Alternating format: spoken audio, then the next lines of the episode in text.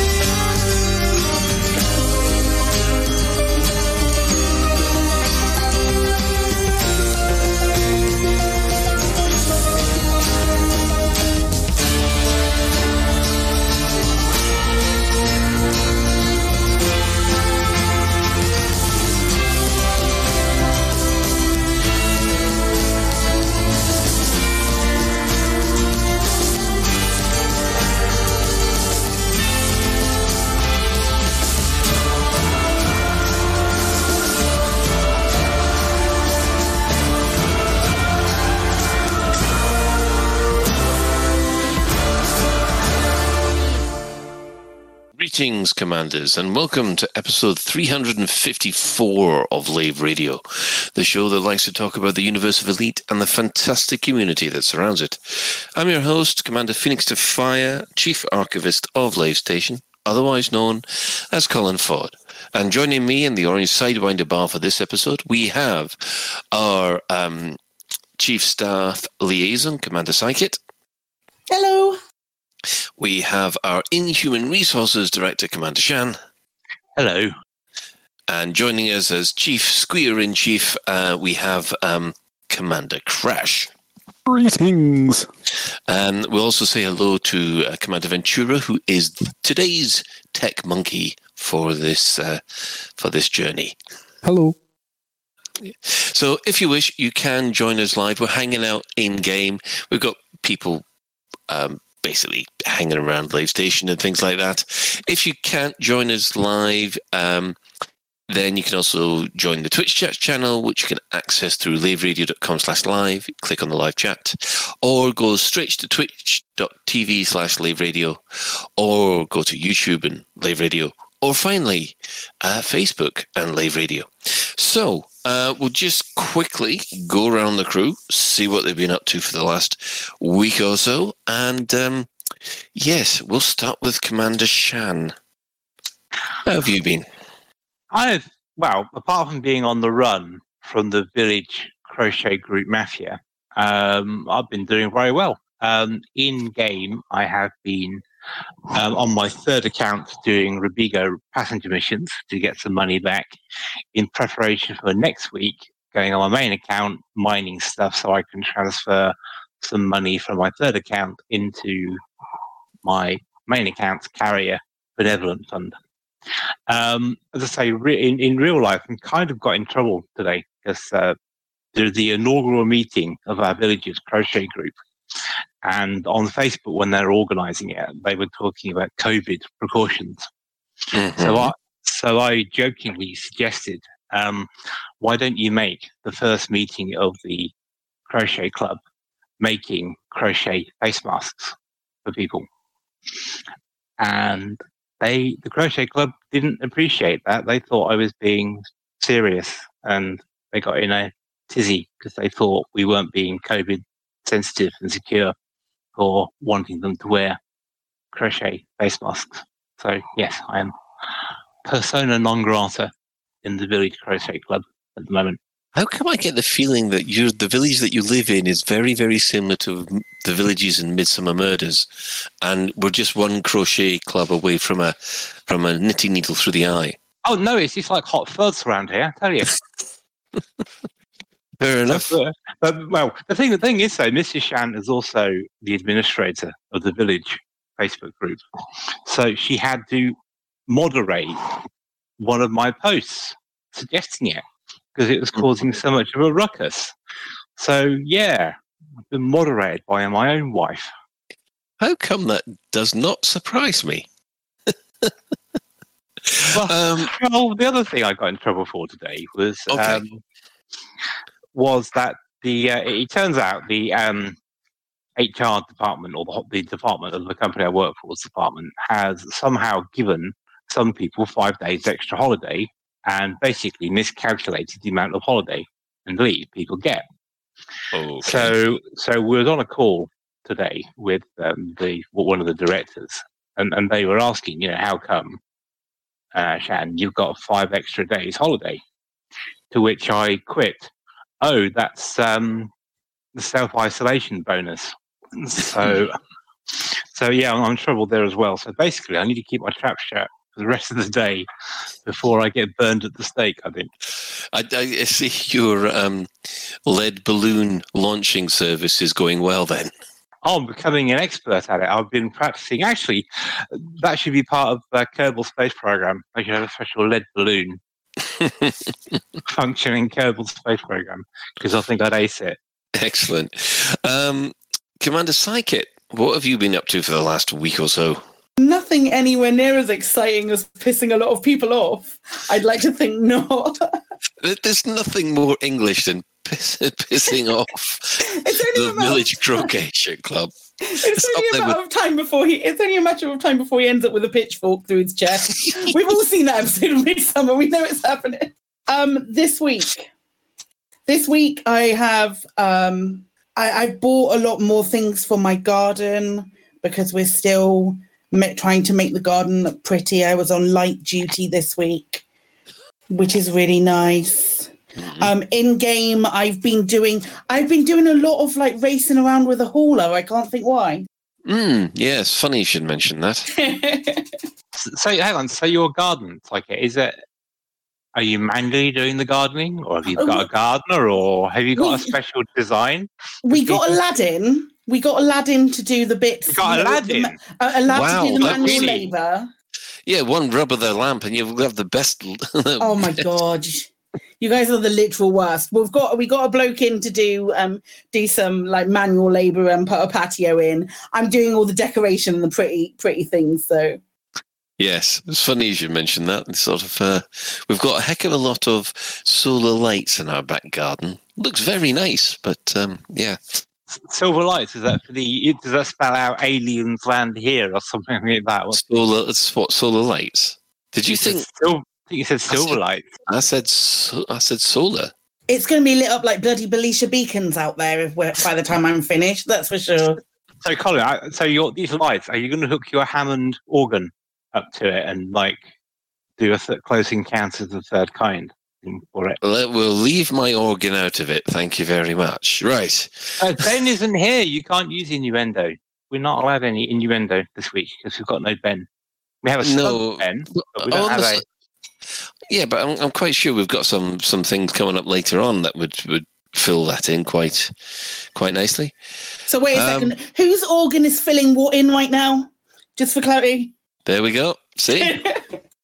um, Paul Archer just said, Psychic's garden is now a whole new world. Got Aladdin. So you got Aladdin in your garden. Oh, oh my God! See what you did oh, there. I see, I see what you did no. there. That's why I, I've already responded. Oh, okay, fine, right. It takes a while, but we get there eventually, right? Commander, Cra- oh, Commander Crash. Hey, that's what I'm mostly doing right now, actually. I, I've been a busy, busy bunny. I have been doing so much uh, gardening, housekeeping, or uh, just tidying things. I, I, I have sorted out so much stuff in my house, I now need to hire a skip in order to get rid of it all. So that gives you an indication of how busy I've been. You need to get Aladdin. I, I Well, I might, get, might need to get a couple. And a genie. Um... It's gonna, it's, yeah, I, I, I've been very, very busy with all that kind of stuff. But in-game, yeah, I did manage to get a little bit of time doing a few things in-game, um, which I uh, been rather enjoying uh, maybe doing a little bit of fifth column stuff. I'm out near Fort Mugg in Colonia at the moment, so I've been uh, uh, maybe maybe partaking in a little bit of illicit murdering, non-life giving type stuff. Yeah, just uh, to help out the faction. Um, but yeah, yeah. Uh, Uh, other than Elite, I did manage to get hold of a copy of Car Mechanics Simulator twenty twenty-one, which sounds incredibly lame, but it's actually quite chill. How does that work? Is it like operate? Is it like Operation? You know, where if you, you try and take a clutch out, and if you touch the side, it beeps you or something. it's it's kind of like working on a three-dimensional jigsaw puzzle in reverse and then putting it back together again. It's it's rather enjoyable. You just kind of zen out and just uh, uh, mix and match the parts, which I, I couldn't help but play it and thought, I would love to do this on a spaceship. Like, please. Lovely. Um, right, uh, let's have a quick think about what I've been doing. Well, I myself also um, took a trip in the uh, in my hauler, the Pity the Fool. Um, that didn't go as well as I'd hoped. And um, let's see, I've got my new commander up to the level with power play. That uh, means that I'm I'm helping out again with the the Emperor. She's now gone from fourth place up to first again, where she should rightfully be. Uh, and of course, anybody who wants to stop me is welcome to do it in open, because that's the only time, the only way I play that. Uh, and of course, my uh, Explorer Commander is still heading to Colonia in a very very slow way, but. Um, At the moment, I'm stuck in a system with with three moons around a gas giant, all of which have got uh, three, four, and five biological signals on. So I'm going to be stuck in this system for quite a while. And uh, yeah, so yeah, that that is basically everybody.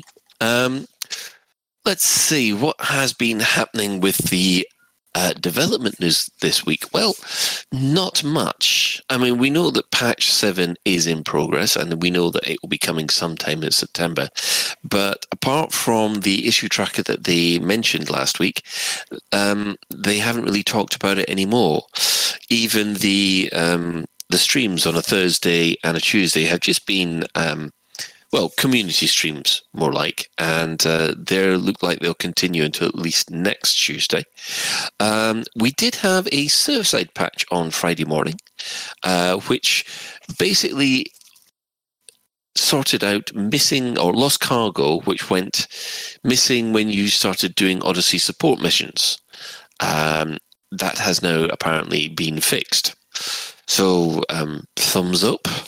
I would like to see more people, um, more of these server-side patches come in. I just guess that um, they're limited by what they can fix with that.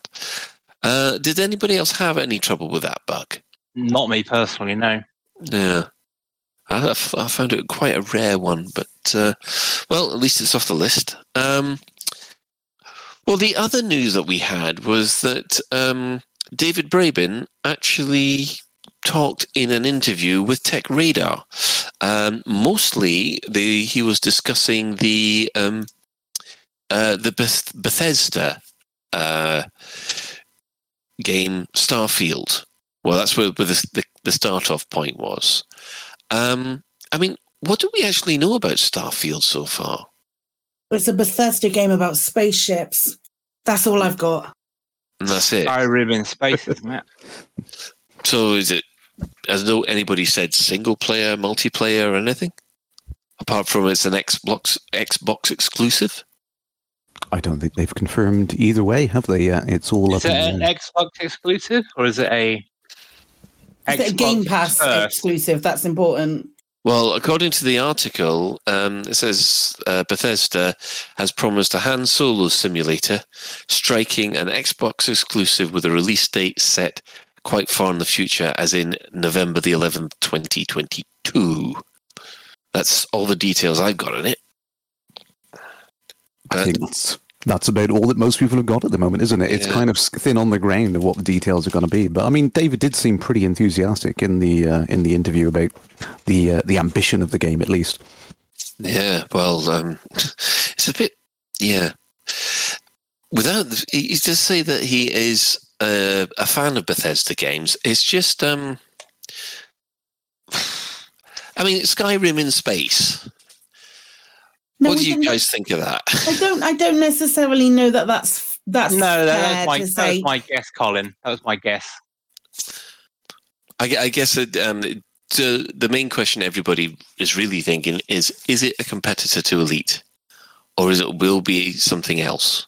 If it's Xbox only, then no, it's not, because I haven't got an Xbox, so therefore it's not a competitor to Elite. Mm-hmm. Fair enough. Um, so overall, uh, the article summarizes where uh, Elite started, um, how it uh, how it progressed, how the Kickstarter happened, and yes, Sykit. Um, in in in response to your question about whether or not it's it's going to be a competitor, um, just uh, looking on the Starfield website, it does say that it's Xbox Game Pass, so that would include P C um, as well. I'm sure it, I'm sure it was one of the ones that they were touting as the Games Pass release. That was going to be the um, going to be one of their um, as it's released. It goes on the Game Pass with quite a few games that they have at the mo- at the moment that they're doing. Um, so yeah, I think. With everything, there's a lot of there's a lot of space games out, out at them the moment, and there's more coming out. There's more going through um, alphas and things like that. Um, so we're, we're, we're, I've, I've said it before, and I'll say it again. We're in a really lucky, happy time for um, for space games at the moment. There's lots to choose from. So yeah, it will be a competitor. That doesn't necessarily mean that um, Elite's going to disappear. But more com- more competitors is only a good thing. Fair enough. Um, right. Moving on. I mean, Crash. Yeah, I was just echo what what uh, Sykit was saying there. It definitely is nice to have more games in the space in that genre and in, in that space of the space genres. Um, and you know, I, I, yeah, okay, it will be a competitor. It always is, but it's the same with you know first-person shooters or any other genre out there. Um, that doesn't mean that game immediately dies because something does something similar to what it does. Uh, it's just you know, competition is great. It it it improves uh, you know the the play space overall for everyone. Mm. Shan? Um, yeah, I was just going to read out a little bit of the interview that I found quite interesting because this is where he talks about Bethesda and Starfield. Mm-hmm. Um, the interview goes, returning to Starfield, and Braben feels it's important that Bethesda recognises the challenges that exist in the modern digital world and learn from recent releases, including No Man's Sky and Cyberpunk twenty seventy-seven, which have become targets of social media vilification because of missed deadlines or lackluster content. It's mm-hmm. a risk, he explains. Some games can very much become all things to all people. We have this with Elite Odyssey as well, where people expect every ship interior to be different. Let's see how Bethesda does. I don't want to be criticising them. I think they're a very good company, but I do think they've gone live so early that they've got their work cut out. That's the truth of it. Well, that sounds like a warning to me. Um, that sounds like a warning of careful with your expectations. Yeah. Definitely. Yeah, so that's that's something that I think um, the lesson that um, Elite Dangerous is, uh, especially with Odyssey, is is learning very painfully at the moment. um, I mean, what was your take on that, Shan? Then, um, I don't really want to expand it on the show because I was incredibly disappointed with. I mean, yes, it's a warning, but there's also no recognition in that that you could potentially add Elite Odyssey to the No Man's Sky Cyberpunk twenty seventy-seven list. And he doesn't actually say, well, yeah, we're going through this as well. So, yeah, we know all about, we know we're learning this lesson too. There was no kind of... Um, uh, I, I think uh, we when he was said we have this with Elite Odyssey as well, that, that I really... think that he meant actually including No Man's Sky and Cyberpunk twenty seventy-seven in that. Yeah, but he then points to the community, doesn't he? That's what people expect. So it's like it's it's it's the community's fault. Their expectations are wrong. It's not it's not that we released it too early. It's your fault. Well, we know that they have released it too early. I think we've all agreed on that. But um, mm, I still think he's including it in with No Man's Sky and Cyberpunk twenty seventy-seven. Um, Sykit. Yeah, I would. I would agree with you there, Colin. I would definitely agree with you. It feels like it's. Um, he's he's saying I. He, he's like. saying No Man's Sky and Cyberpunk, but obviously he can't comment on those. He has to then move forwards and comment on the um, mistakes that have been made through um, through Odyssey and in not setting um, not setting those those expectations by far. Um, yeah, that would that was my takeaway from it. That it, it certainly certainly pulled out like it was a was an admission of um, yeah things went a bit a bit tits up there. Anyway, the, we'll have the link in the show notes so people can make their own mind up. I think it's the easiest thing to do for this one. Yep. Okay. Fair enough. Um, anybody got anything else to add to that? Or, is, or yeah. I'm really excited about Starfield. It looks quite, from what I've seen, it looks quite good. I'm, I'm. If it if it comes out when it come, if it comes out late, if it comes out late, that's fine as well. Um, I'm, I'm quite chuffed about. Another another space game to play. You know, I, I'm a simple girl. I like flying a spaceship. I quite I I would be interested to see what, what support they gave to like H O T A S support and things like that. Those those are the nitty gritties with Starfield that I'm kind of looking forward to seeing.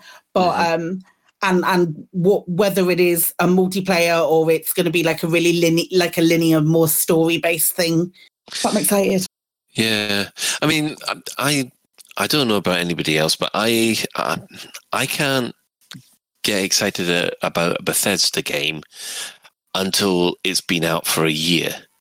Because no matter what you've said about Elite Dangerous being bad or anything, or um, uh, issues with No Man's Sky, Bethesda, when, you, when we tried to play Skyrim when it first came out and uh, Fallout when it first came out, oh, oh, it was awful. And it, it, you know, it was this typical, they pushed it out too early and it took them at least a year to sort out all the issues. So maybe maybe it's going to be history repeating itself. Or am I the only one that's had those issues with Bethesda games? I, I think Crash wanted to chip in. I was going to say, Colin, you took the words out of my mouth. And, and for oh. everyone listening... Don't pre-order. Do not, do not, pre- don't pre-order. Please don't mm. pre-order. I, I mean, I'm keen to see what it looks like. I, I would love another space game under the belt to, to, to play, but don't pre-order. Do not pre-order. The thing, the thing that makes Bethesda games, and I really hope Starfield has this, is they, very soon after release, they include an editor with the game, or like you can download, so you can make your own content, you can customize the game and mod it to your heart's content. And that for me is what adds to the longevity, and also it helps the fixes as well that they inevitably bring in. But I really hope they include some sort of editor that you can mod Starfield with, um, because I think that just adds longevity to the game. Like it? Um, I've never played a Bethesda game. I'm sorry. Oh no, I played a little bit of Fallout four, but I didn't I didn't really get on with it very well, so I uninstalled that Bethesda game. Actually, I'll understand what you mean about Fallout. I mean, I can't get into Fallout. I got into Skyrim and I got into Oblivion, which are the two, mm-hmm. uh, the you know, the Elder Scrolls things. I, I, I absolutely love them, but the issue that I I, I had was basically when it was released. Oh my goodness, was it? Oh yeah, Crash. Yeah, Bethesda do have their reputation for things being a little bit uh, less than polished at launch. Um, I mean, I absolutely loved Fallout three, but then again, I got the Game of the Year edition years after release with all of the add-ons and all of the bugs fixed, and it was an incredibly enjoyable experience. Um, Skyrim, I did get it at launch. It was... just as enjoyable, and to be honest, I think I was quite lucky that I didn't see a lot of the bugs that people were reporting. Uh, you know, the N P Cs getting stuck in doors and, and you know the weird yeah. stuff that you see on there.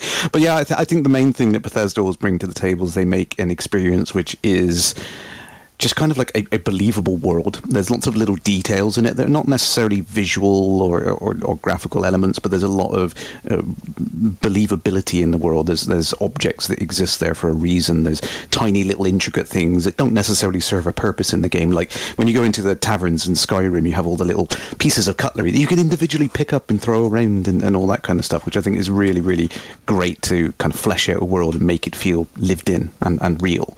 Um, and I hope they, they do that kind of thing with Starfield. I think that would be really fantastic to kind of be poking around in uh, abandoned space mines and going through lockers and finding random objects and trying to figure out which ones are worth keeping and stuff. I think, I, I think I'm going to enjoy that kind of experience. Excellent. Um, go back to Sykit. The one thing with Bethesda games and my my worry about it being multiplayer is is my understanding of what happened with Fallout seventy-six, which is limited. Um, don't get me wrong, but there there were certainly problems. Um, to say that's like playing it right down. I understand there were a few problems with Fallout seventy-six. Actually, Maybe the it, underpayment of the century. Actually, I think this it, it's fair to say that um, Fallout seventy-six was released in a worse state than Odyssey, in my opinion. Um, however, if you actually look at it right now, after what, a year, year and a half of development, it's actually quite good from what I've heard. Uh, they, they've certainly pulled the finger out and fixed it, which, you know, it's... Um, it gives you hope for the future as long as, you know, the companies stick at it. Um, Shan? Yes, I was going to mention about um, Bethesda games and bugs. And I go back to um, what I said about the editor. The other, the thing that make, made Skyrim playable for me for all the bugs was the ability for to use a console command to move an N P C or move a piece of dialogue along to bypass the bug. And, and part of me's thinking, rather cynically, that that was why they include the editor there, because they know it's going to have bugs. So they provide an easy way to get around said bug while they fix it. Um, but you kind of know what you're going to get with the Bethesda game. You know it's going to be bugged, you know it's going to be glitchy at start, and you know they're going to fix it. I think where other makers, other games from, you know, publishers fall down is we don't expect the bugs, so therefore our expectations are for a finished, polished product, not how Bethesda tentatively release their game. Yeah, I know, but that's that's not true, because when you look at Cyberpunk specifically, when The Witcher came out, you know, The Witcher three, when it first came out, it was all over the place. It really wasn't just a bad state as uh, Cyberpunk was, and it's it's just got me that the fact that, you know, what did you expect? It's it just um, uh, yeah, Crash. Yeah, I think this this goes back to my earlier thing of not pre-ordering. That there's such a drive in the industry at the moment to push everything towards early access and uh, you know, getting that money early before the product's finished. And the the trouble with that is, as soon as the money is in the hands of the developers, they have no incentive to continue completing that. that product. You know, they know that it's out the door, people have already paid the money for it. Once you've hit that initial spike uh, of influx of, of money coming into a project, it tails off. It it does, like in every single sense of the word, whether it's a crowdfunded product or anything, you, you always have that kind of initial burst of interest, and then it's just just peters off until there's just like the odd little purchase here and there. Um, the trouble with that model is it's not um, it's not sustainable, and and I think developers realize that, and they realize they've got to get it out early. They've got to get that money in. And if they don't get everything working uh, early as, it's just not financially viable for them to continue with it. They just pretty much have to pull the plug on it. Mm. Shan? Um, well, I've been thinking about the pre-orders question. And this follows on from uh, last week. And ooh, maybe I'm a bit naive, I don't know. But if if a company has never let me down with a release, I feel more comfortable pre-ordering, because the chances are they won't let me down this time. But if they then subsequently screw up, then they're like on my blacklist and I'll never pre-order from them again. So, and again, Drink Time Arena there, I quite happily ordered the Guild Wars two expansion from Arena there. because in every single one of their releases since two thousand five, it's always been a good release for me. I've never, there hasn't been any game-breaking bugs. They've managed to get the technology to work so that the on, the rush of people doesn't crash the servers. So they have a track record of delivering against their pre-orders. The second that changes, then they're on my "don't do this again" list. So, yeah, you know, I, I, that's how I feel about it. I'm not afraid to pre-order if a company's proven trustworthy. Yeah, I mean, the problem that I've got at the moment is that um, I'm a big fan of the Baldur's Gate games. And as you, as you all know, that there's Baldur's Gate three is on pre-order at, at, at Steam and on G O G. And uh, I think it's also on, on Epic. And I am having to fight the the temptation to actually pre-order. Because, you know, I'm such a fanboy of the old Baldur's Gate series. But Um, I can't bring myself to click that button because it is at the pre-order stage, but I really want to. It, it's difficult. Um, Sykit. Well, it's Dungeons and Dragons, though. You're allowed. You're allowed. I will, um, as as um, as G M, I allow you to pre-order. Um, you don't. I, you don't even need to make a check. You can pre-order anything to do with Dungeons and Dragons. I'm more than happy for you to do so. No, mine, mine, my willpower saves are quite good at the moment, so I'm quite impressed. Okay, okay. Yes, I'll I'm allow getting it. Natural twenties every time so far. Uh, nice, nice. Mm. Um, I will say um, that there's there's a balance between like the pre-order stuff and um, that that willpower um, in not pre-ordering. We can become victims of hype, and community teams are really, really good at driving that hype train and um, making people excited about a game. I think, to circle it back round to Elite Dangerous, I feel like um, the elite, the thing that Elite and potentially what Bethesda's done with Starfield is they might have started a little bit, uh, they start a little bit early hyping their games and hyping things that are coming, that by the time people, by the time it does come, um, the hype is so insane from from some areas of the of the community. The hype is so um, bonkers that anything less than perfect is utterly terrible. Well, yeah, it's it's the No Man's Sky syndrome, isn't it? Yeah, yeah, yeah, yeah. Because there is your prime example of hype out of control. And yeah, I mean, it's five years since that's been released. They had their five-year anniversary this week.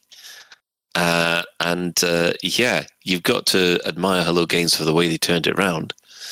Still can't stand, I still, stand, still can't stand flying any of the ships, although I do like the ground stuff, which is, you know, um, it's it's kind of opposite of Elite Dangerous, where, you know, I want better ground stuff, but I love flying the ships. So a question regarding the Elite Dangerous pre-orders then. Would mm. you say that the lifetime expansion pass was, if you like, the ultimate pre-order? Oh yeah, definitely. And after after the experience of the Elite lifetime expansion pass, would you ever order a lifetime expansion pass for any other game again? Okay. Um, Crash, do you want to go that first? uh, I have to say no in order to be consistent with what I said earlier. But I mean, I think I've got my money's worth out of everything for Elite. I will set that caveat, but yeah, definitely it, it's a mistake to pre-order anything. It really is. It, it's a very, very hard thing to get it. Like you said, that, that hype, that excitement, that expectation. It's human nature to be excited about something and want something really, really bad. But yeah, definitely, I, I don't think I would do it again. Um, Sykit? Um, I don't have a life expansion pass in the same way that I haven't played any Bethesda games. However... However, if a Kickstarter went out tomorrow, or um, they were like, or someone said that they were going to do uh, a game that really, really interested me, um, and it was like, like Elite two or something like that, or a life exp- a life expansion pass in any other games, yeah, I probably would buy it because I'm, I'm the worst. And if I was super hyped about it, and it was, and it looked like it would probably be cheaper based on the plans that they were doing, of course I'd buy it. If there was a Dungeons and Dragons game that looked like I, I would be able to do everything with Dungeons and Dragon in Dungeons and Dragons related, and it was going to update with all of the books every single time. Anytime something new came in, they would they would implement everything that was in the books, like spells, all of that. Um, I'm going on a huge tangent because um, I could talk about Dungeons and Dragons probably for longer than I could talk about Elite Dangerous. But um, I uh, yeah, I absolutely would, one hundred percent. I, I don't learn lessons from pre-orders. Sorry, Crash.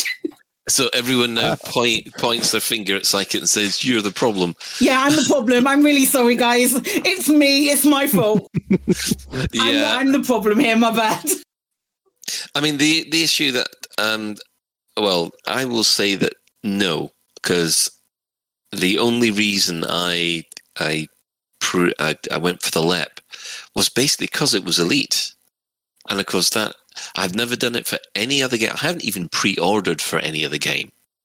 Um, this this is, of course, a special um, a special game for me, which is why we're still doing this blooming podcast. Um, Shan, so Sykit, I've got a brilliant space game in mind. You can pre-order, only fifty quid, okay? And I can. But anyway, on on terms of the the lifetime extension pass. Looking back at games I've had um, experience with that also offered a lifetime expansion pass, I think all of them have been particularly poor value for money. And I'm thinking of uh, Champions Online that had a lifetime expansion pass, yeah. Hellgate London had yeah. a lifetime expansion pass, and. Yeah, I just don't. I mean, like you, Colin, I brought a lifetime extension pass because, hey, it was Elite. It was David Braben. And, and that's why, that's the only reason why I went for it. But I don't think I ever will again because historically, they've always been very poor value for money. Uh, well, yeah, ironically, the Elite one has been completely the opposite as far as I'm concerned because I worked it out. For the price that I paid, the amount of game time that I've got out of this, it works out something ridiculous like one or zero point five p an hour. In fact, probably a lot less than that. Um, Sykit. Yeah, that was what I was going to ask, really, was like, um, I I, um, I have this habit of like um, establishing the worth of something by how often I've used it based to how much based upon how much I've paid for it, because I think that's a good it's a good comparison to make. And um I was just curious as to, uh, I didn't know how much you may have told me before, but I, I couldn't remember how much the um the L E P was when you bought it. Uh, in the Kickstarter it was I think it was the ninety pound package. Uh, but if you were in Horizons, then it was about one hundred twenty. twenty, yeah. Yeah, one hundred twenty, including Horizons. Okay. Yeah. Uh, I'm with Crash on that one, but I'm not going to say how much out, out loud. I mean, I mean, th- th- that's a lot of money for, for, for little old, for little old me. That would take a lot for me to make that decision as to whether or not I would spend it on, on an outlay. Mm-hmm. I mean, I backed a game, doesn't necessarily give me an, a lifetime expansion pass, but I backed a game for sixty, sixty quid once. So that's like, which would, which will give me all of, all of the game and stuff like that.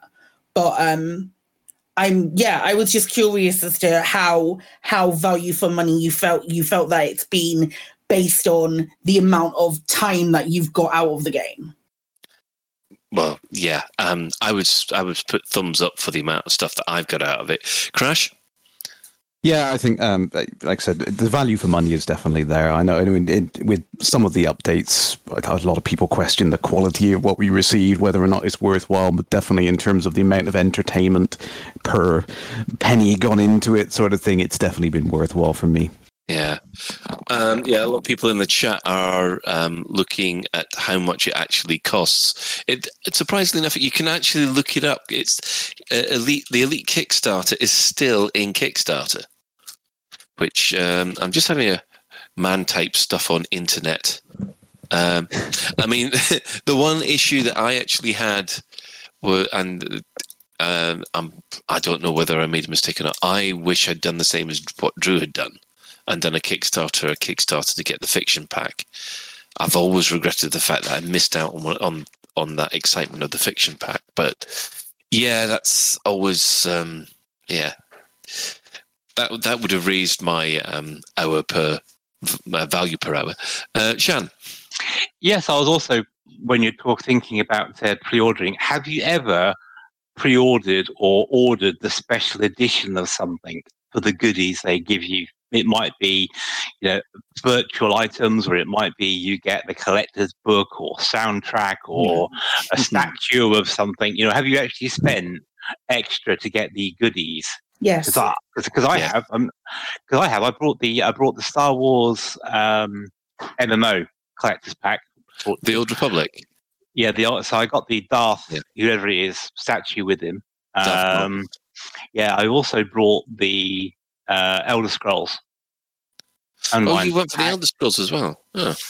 Well, I, I enjoyed the beta, and the, at the time you could play any race with any faction, with any class, if you brought the Imperial pack or something like that. It was it was that. And uh, I bought two copies of Guild Wars two Collector's Edition, uh, one of which is unopened and stuff, so that's kind of gathering dust, waiting for them to be actually worth something, because the Guild Wars one Collector's pack, unopened and unused, mm-hmm. that, w- that was like forty quid at the time, but now it's worth five hundred.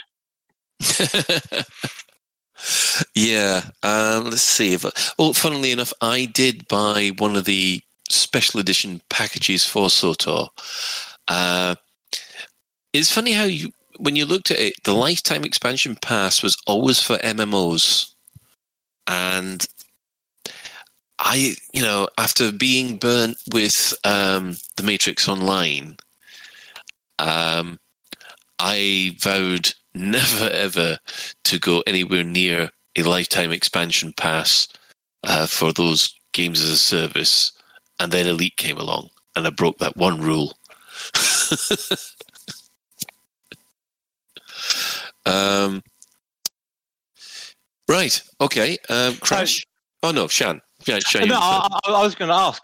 So, did any of you buy the collector's special edition of Elite Odyssey, you know, to get the pioneer skins and whatnot, or was it you you just accepted you just buy the standard version? If you if you did buy it, that is. Well, the collector's edition was the pre-order, wasn't it? You you had two. You had the you could either sign up for the alpha, or you could buy the pre-order, or then you which gave you the premier skins. But if you bought it after release, you didn't get the premier skins, wasn't it? Something like that, yeah. Yeah, well, I pre-ordered it for my um, Steam account, but I didn't go for the alpha access for the Steam account because I didn't need to, because I, I was going to get the alpha access with the with the L E P. I didn't I didn't see the point of actually buying the alpha access twice. Um, the one thing I, I do have to ask Crash, I mean, you went to the same level I did, which was the D D F. Did you find going to the D D F worth it? Because oh. that's the one thing that I do regret doing. I think oh. I went one step too far. It it was such a fantastic idea on paper. I I don't regret the opportunity to get involved and talk through those things.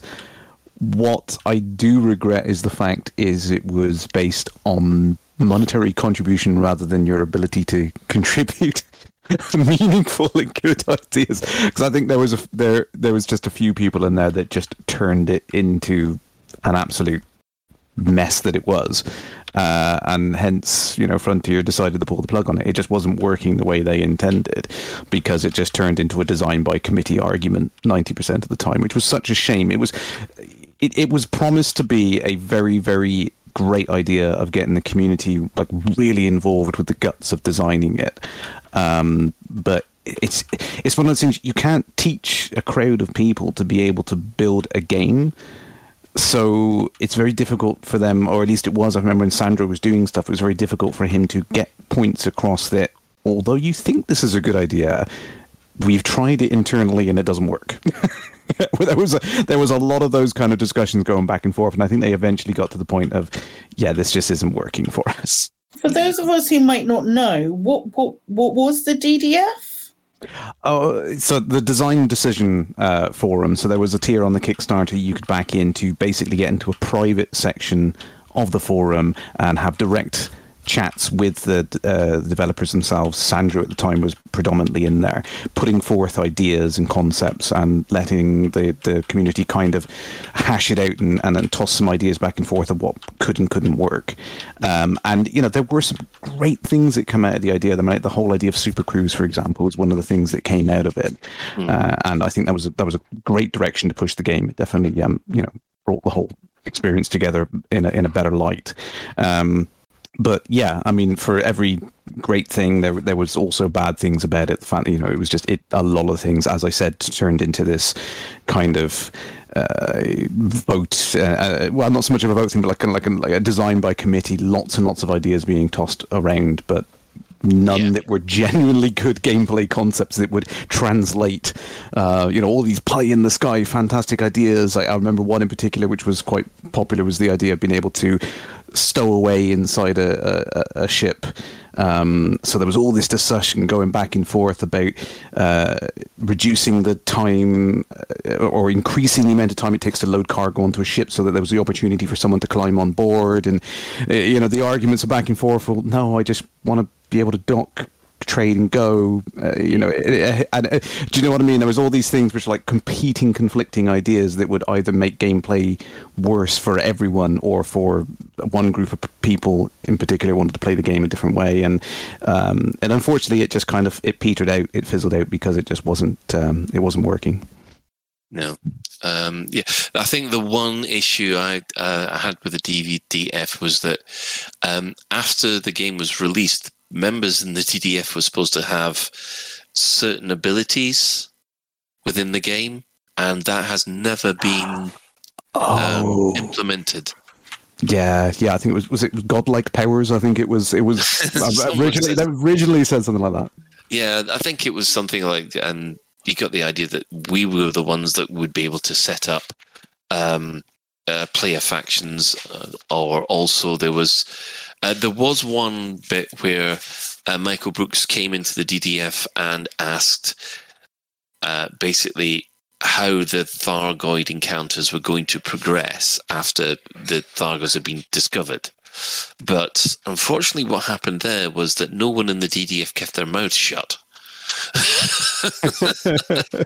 And before you knew it, um, half the ideas for that just... Uh, I think after that, Michael just gave up and went, no, I can't trust them with any any um, any secrets that we want to keep quiet. So that idea got dropped, which yeah. was a bit of a shame, to be honest. History does have a tendency to repeat itself with Elite. It should really learn from its from those sort of mistakes. Yes. It's a shame. So, but leaks of confidential information. Yeah, funny about that, isn't it? I, w- I wonder... I wonder what an N D A might be. Yes. Not that we're bitter about that in one way. Um, moving on. um, right. Well, th- I mean, that's been a a nice little distraction. Um, has anybody got any other questions on this? I mean, I've, I've noticed that in the chat room, someone said, my goodness, Matrix Online. Well, you've you've dated yourself, mister. You have no idea how old I am. How long have we been playing these these M M Os and seen what's happened? Um, right. Uh, I think we'll just quickly cover um, what has been happening with uh, the background stories. Um, on the uh, eleventh of August, thirty-three oh seven, Aegis has been probed by a board of inquiry. Um, this is uh, the ongoing story that Aegis is...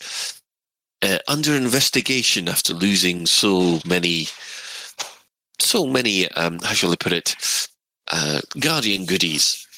Um, also on the twelfth, victory against the Federation for the independent factions. So last year's, commu- uh, last week's community goal, um, the Federation got kicked yet again uh, out of um, a couple of systems.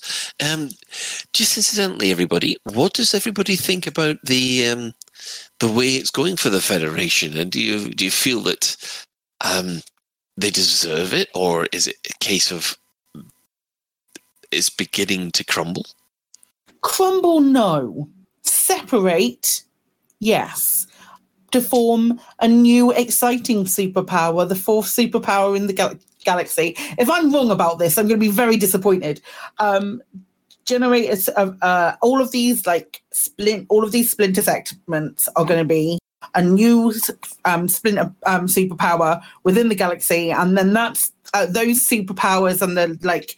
The representatives of those superpowers are going to be people that we can pledge to to get superpower equivalents for on foot stuff like prismatics, et cetera, et cetera, et cetera. All of those, but for Odyssey related stuff. But obviously, that all in, that's it's all dragging out at the moment because we're waiting for a console release. Yeah, waiting on a... I mean, do you think they're they're they're actually going to start dragging the story out until the consoles are yes. ready? Or oh, that's a definite yes. Yeah, one hundred percent. No, no debate. I, I don't think. I think the the kickback from console member from console players would um would would not be would not be good. It, that would that would be the straw that would break the camel's back for a lot of um a lot of console members, in my opinion. Apparently, the union between the beavers and the alpacas will create a new superpower. That makes sense. It makes perfect sense. It's canon. Yeah. um, yeah. On the subject of um, separations, the take of it has not been great. Um, neither side has managed to even hit tier one. Um, obviously, the the main Marlinist faction is actually winning. You know, the the... extremist faction, I think they've only got one hundred twenty-seven people actually run any contribution to to them. Um, it's a hmm, this is going to be the first community goal that's failed in a while. I don't know necessarily that it will fail. I think they will still say that one side has won by providing more bonds. Hmm. Um, but I mean, on Tuesday, I think it was, uh, was it Tuesday last week? It might have been, it might have been Thursday, but we um, we logged on and did a um, did two on foot combat zones, and I'm still in the top fifty percent. Right. Oh dear. Yes. So that's yeah, not not the best. I mean, it is quite far away from the centre of the bubble. I mean, I do know where I am. It's gonna. It would take me ages to get there, but yeah. Um, well, on the thirteenth of August, Onion Head legality has sparked a, a new debate, um, and that does seem to be uh, going over the new uh, drug that's come out from the Como crew. Um, on the sixteenth, uh, Monday the sixteenth, rival corporations complete. Uh, compete in L T T one ninety-eight. Now, this is the um, the empire splitting yet again. This company that uh, one of the power leaders has has um, split off. So this that could be a potential um, uh, community goal next week. Uh, and of course, bringing things round again to Aegis again, uh, there was another inquiry. Oh, the, some of the inquiry results were, were shown, and it showed that Aegis itself is basically useless. Apart from coming up with anti-Thargoid weaponry at the beginning of the conflict, it's done nothing since. And um, They've been they've blamed it on the head of research, who has now resigned, and the fact that the admiral is constantly has to rely on um, independent pilots to actually do the fighting, instead of um, any, you know, proper naval um, naval forces. Does does this mean the end of Aegis? And if it does, does anybody care? No, and no. Well, that's, that's quite nice and easy, Shan.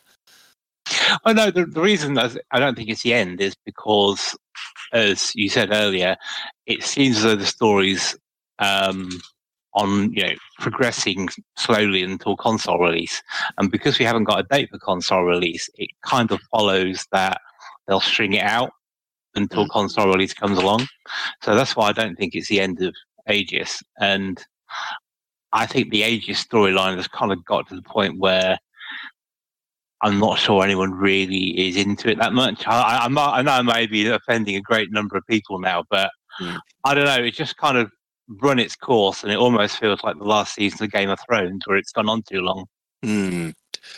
I thought the, the problem with the last season of Game of Thrones is with that something one of the characters did something that everyone went, that's not right, and it kind of spoiled everything from then on.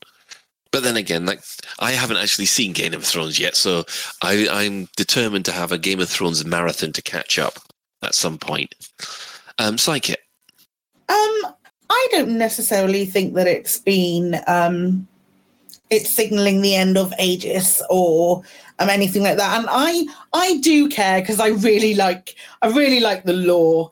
Um, but I think I I as I said before, I do think it's. Um, I do think it's slowing down, and it's slowing down obvi- very clearly for that reason, um, and it has to. So some news articles that might have been a little, uh, might have been coming more quickly on like the slow news weeks. What did we only have, what, three news articles last week, two news news articles last week, something like that. Um, that meant that we could maybe have seen like two or three in a day, and it would have been ramping up to like a...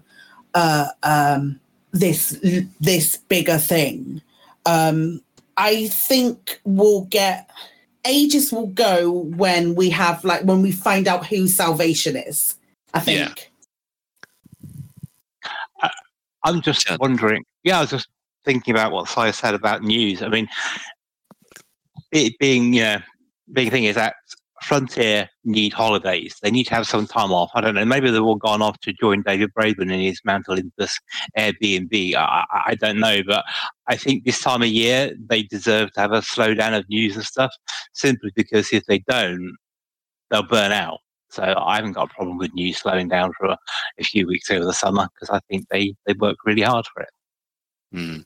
I mean, they don't write these on the same day that they... Well, they might write some of them on the same day that they release them, but this is a big arc that's been planned for, um, been planned for a really long time. So I would have thought that some of these might be, um, might be scheduled beforehand to give them enough time to have a break. Well, they don't all go have a day off on the same day, do they? They're all, maybe the writers had the week off or something. You know, anyway. Can I just point out in the chat room, Stephen Usher, I am not turning into Ben. I, I just thought that was a natural way to find out if someone had blue hair. Um, uh, moving on from the... I mean, to tell you the truth, I'm actually still enjoying the the background stories. It's just, I think I'm I'm finding it more difficult finding time to get involved with it. Um Yeah, because I've, I've got three accounts on the go now, and I find I'm beginning to spread myself. Um, yeah, that's what I meant. Eyebrows. I, d- I don't know what, where where you lot went. Jeez. Um, in other news, uh, Operation Ida. They are working on Tillman Point at the Hayes Sector, R P P uh, B six dash six. Um, that station is still under repair, and uh, hopefully they'll have that out of the way at some point this week. Um, I mean, going back to the uh, the whole uh, thing about Aegis, the problem with Aegis is that the bad guys, the Thargoids, they've backed off a lot, and there isn't doesn't seem to be the threat where the Thargoids are moving in on on the home systems anymore. Do you think people cottoned on they won't ever go to the home systems for reasons? Do you think they're just, we're just kind of cottoned on and think, well, they're not ever going to do that, so... What, what you think that the, the Thargoid, the, the Frontier are not going to um, send the Thargoids in to, to try and burn the bubble? No, because the bubble has been so carefully crafted. Mm-hmm. I'm not sure they would get rid of all that hard work for the sake of it. Oh no! And, I, I... and and also, if you think about it, the Thargoids can go anywhere they like. They're not; they haven't got to follow like a road in. They can just jump into a system and trash it, and do hit and run wherever they like. So it's not a technological reason why they don't do it. I think they're being held back for story reasons. Mm, yeah. Um... Well, on the subject of the Thargoids, the Anti-Xeno Initiative have started Malzakar's Multigoid Week, Now that's uh, that started on Monday the sixteenth of August and lasts a whole two weeks um, until the twenty-ninth of August. Killing Thargoids one by one is boring and is inefficient, so we challenge you to kill as many Thargoids at once as you can, with bonus prizes coming for for your efforts. Uh, so um, for those of you who are interested in that, we uh, will put a link in the show notes for the Anti-Xeno Initiative. Uh, and uh, yeah.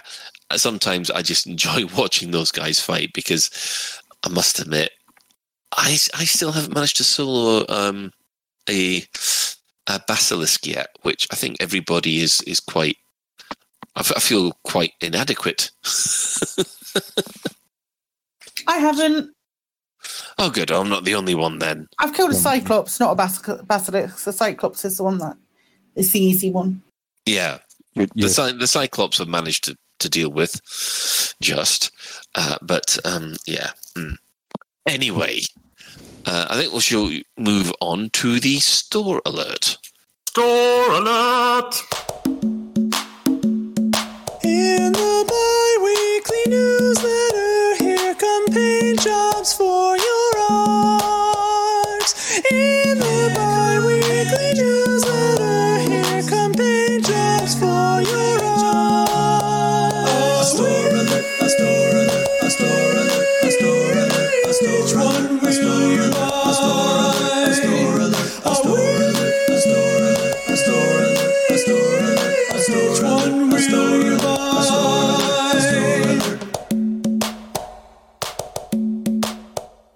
Cool. And welcome back. And the the main ship uh, store alert this week is the Python Speedway skin. Uh, personally, I think this looks a lot better than the one that we had last week.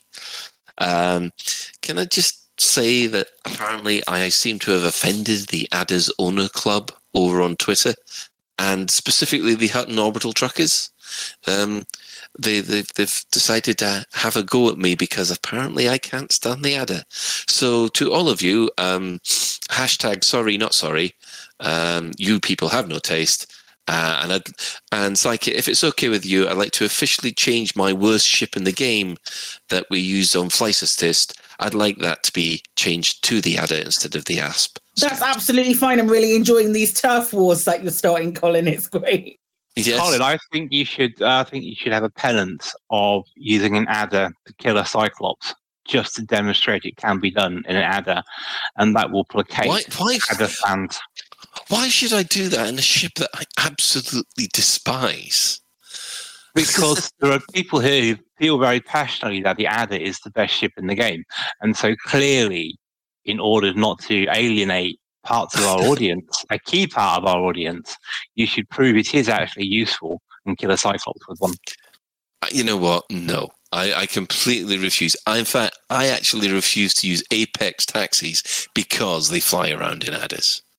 Every single time. I mean, beside the point that I think the Apex taxi is a mistake anyway, um, the very fact that they use Adders is, is probably the worst. Yeah, just just hashtag the worst.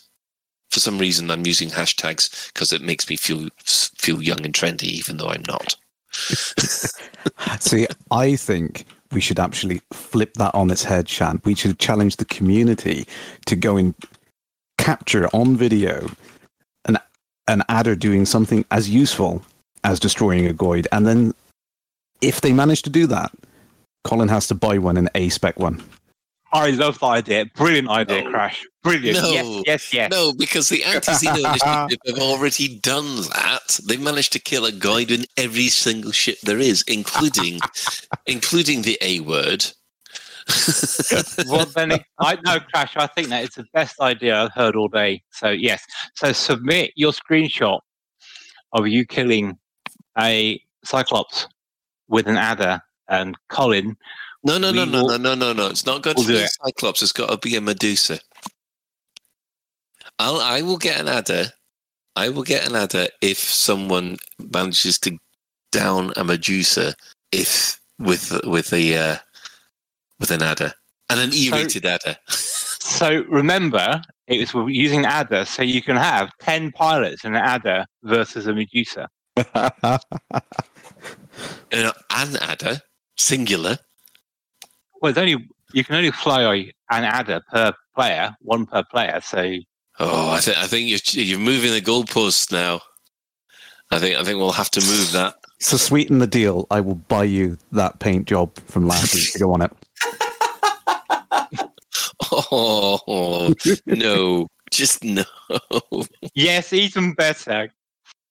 Right. Um, there's a command on his channel. The bladder adder. What? No. uh, right. Moving on from there. Um, they have also included some new suits, which are called the Motherlode style suits. Um, I, I don't know about anybody here. They just look like suits with weirder hats. Uh, and finally, there's also the T K Eclipse scatter weapon effect, which is basically your um, T K submachine laser gun that that can have a a weird um, sort of paint job. Um, right, okay, we're going to go for some adverts, and then we'll probably come back with some more discussion about Elite Dangerous. Do you suffer from problems with incontinence? If you do, then our pee pads are for you! Yes, Commander, your very own pee pad while you're out there exploring in the universe. Then you can go whenever you feel the need. No need for a toilet pesking back there and then having to wonder, how do they deal with the poop? No, you just go in the pad and discard it at your local station. Let them worry about the physics of disposing of sewage in space. That's not your problem, Commander. Ah...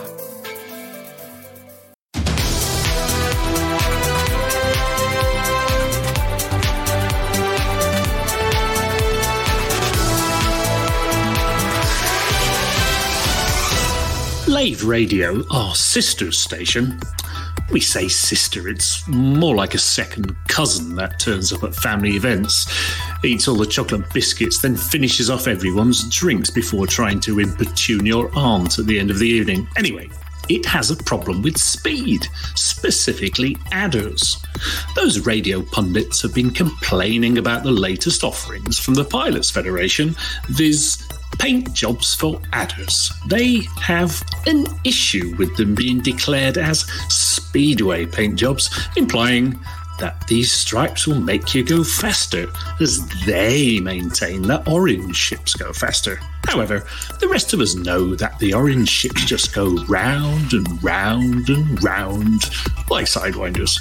We don't know exactly what Phoenix Defier means when he says, putting racing stripes on an adder is like putting lipstick on a pig, as what he does when visiting the petting zoo is his own concern. Well, well, his and the animal welfare groups, obviously, but we think some pigs are lovely, especially when placed carefully between two slices of bread and served with ketchup. Ketchup? Who wrote this? H P, I'll have you know, is the official condiment for bacon, and I'll hear no more of it. I expect I probably will. Hmm. Ketchup could look a bit like lipstick, I suppose. Maybe that's it. But then again, he puts his rabbit in a tutu. Natural remedies have always been some of the galaxy's finest. So when we discovered a wholly natural way of slimming down and reducing your appetite, we had to share it with everyone. Harnessing the amazing powers of our native parasitic life, we've solved an age-old problem. Vega Slimweed has been used by settlers of the region for decades with undeniable results and significant health benefits. If you think that Vega Slimweed could be the solution you're looking for, speak to your doctor today. Travelling with Vega Slimweed ingested may constitute smuggling. Please check before your journey and declare yourself at customs for an internal search. Failure to digest does not constitute grounds for reimbursement. Side effects may include, but are not limited to, increased blood pressure and heart rate, insomnia, nervousness, blurred vision, restlessness or headache. Some forms of parasite may cause stomach side effects like constipation, dry mouth, nausea, or vomiting. A small sample of patients exhibit full-body paralysis, catatonic states, and internal hemorrhaging. Parasite must be purged before pupation, else death will occur. And welcome back. Well, I, I mean, I told you I'd been slated off by the Hutton Truckers, and there you go. Um, I don't put rabbits in tutus. Where the hell have they got that idea from? Yes. Uh, oh, and uh, for those of you who are wondering about the the the, the psycho xenomorph bunny. He's absolutely fine, and he's he's, he's having a nice munch in his house on uh, in his hutch on some fresh lettuce. Is the reason why you don't put in a tutu is the xeno body would like melt the tutu, so it needs to be like an acid resistant tutu. You know, he had one bladder infection, which made him, which which made him burn his his, his fur off. That that was it, Shan. It's, it's not his blood. Oh dear. Anyway, uh, I mean, we've been we've been talking a lot about Bethesda and uh, and that kind of thing. Um, we're going to kind of speculate a little bit on on what they think, what they think Bethesda would have done with Elite. Um, and Shan, you've suggested this one, so you can start it off. Well, I'm assuming they would keep the Elite lore, so I don't. I'm assuming Bethesda wouldn't like lose the Cobra Mark three or anything like that. So it would be within the confines of Elite lore, I think, for a start. I think you'd have a lot more N P Cs, um, and I think you'd be have walking around. Um, a lot earlier than we got it, I think. And the spaceship side would have probably have fallen back a bit. Um, I also think you'd be able to put um, space helmets over the N P Cs' heads and steal the entire shop, like you can in some Bethesda games. And of course, um, all the other guards and the and around the... Uh... Uh, around the settlements would tell you that they would like to be a pilot, but unfortunately have taken a laser shot to the knee. Um, exactly. Crash. Oh dear. I'm sorry, I need to take a deep breath after that one, Colin. um, no, no I, I, I would expect them, and this, this is, I don't know whether this is just wishful thinking and, uh, and hope perhaps, but I would have expected them to take it in a more single-player narrative sort of path, which is something I've always kind of hoped for with with Elite Dangerous, but obviously with multiplayer being the focus, it wasn't possible to to do those kind of things. And that, that's something I sorely missed from some of the earlier games with the, the story-focused missions, like the supernova missions and stuff like that. I think it would have been really great to have the game change and adapt based on your decisions as you go through. You know, you, you, there might be uh, a, a situation where you can decide whether or not to save a settlement from its reactor going nuclear and, and blowing the entire thing up. And, you know, there could be some really interesting things that could happen, and all of those decisions would, would play out uh, and, and change the world around you. And I think that's something which I, I, I would have loved to have seen Elite Dangerous. I understand the technical limitations of why we can't have that happening, but it would be really great to see a world change based on your uh, your your actions. So would it be like Elder Scrolls Online in space? I guess. I'll, I'll tacit admission that I've not really played E S O. So. Yeah, I mean, um, I don't have any experience of Elder Scrolls Online. Um, Sykit? Um, I think that it would be a... Uh, Elite would be a single-player game, and then a an online game would come later. So it would be it would change it from being what we know and turn it into um, it's something with a lot of N P Cs and um, everything everything that you've said already. But it wouldn't be it wouldn't be the um, The the, sto- the story based um, it would be more of a story based game than a um, than the online game, and the online would come after. And I reckon online would probably be pretty similar to what it what it is now, given when Fallout seventy-six came out, um, that had limited or no N P Cs. Is that right? None whatsoever. Okay. So um, yeah, it wouldn't surprise me if it would if it would work its way around to being being pretty similar, maybe I with mean, less ships. Shan, I would yeah, I was going to say about multiplayer thing. I think you're probably right actually. I think because Bethesda's strengths are storytelling and single player experience and creating a a world a world building basically, and I think. Yeah, I think you're probably right, actually. The, the multiplayer stuff would probably come later. Um, yeah. Well, I'm, I'm I'm afraid to say I I don't know whether or not I'm overstepping the mark here, but what you guys have all just described to me is effectively No Man's Sky. Yeah, I agree with you. I agree with you entirely. uh, the the only it, it's a kind of like a cross between No Man's Sky and and um, Mass Effect, really. Uh, and uh, all I can say is that they're, they're going if. Whatever Starlight's going to be, it's going to need to have something different. Um, I mean, I mean, No Man's Sky for me, I re- like I keep on saying it, I absolutely love the on-planet stuff. It's just the space stuff I find really, really destroys it for me. Um, and, and I do wonder whether or not it will be the same kind of thing. The, you know, they really concentrate on going around all the planets and things like that, but the actual flight model will be, you know, either straight point A to point B, like, you know, the horse and cart is in, in Skyrim, or whether or not it, it'll just be something incredibly basic. Shan? Yes, on the flight model or on realism, has Bethesda ever done, okay, uh, almost realistic physics or combat model? Because I'm trying to struggle to think of the games I've played whether I thought, oh wow, this is realistic, or has it all been gamified? And I think it's mostly been gamified. I think.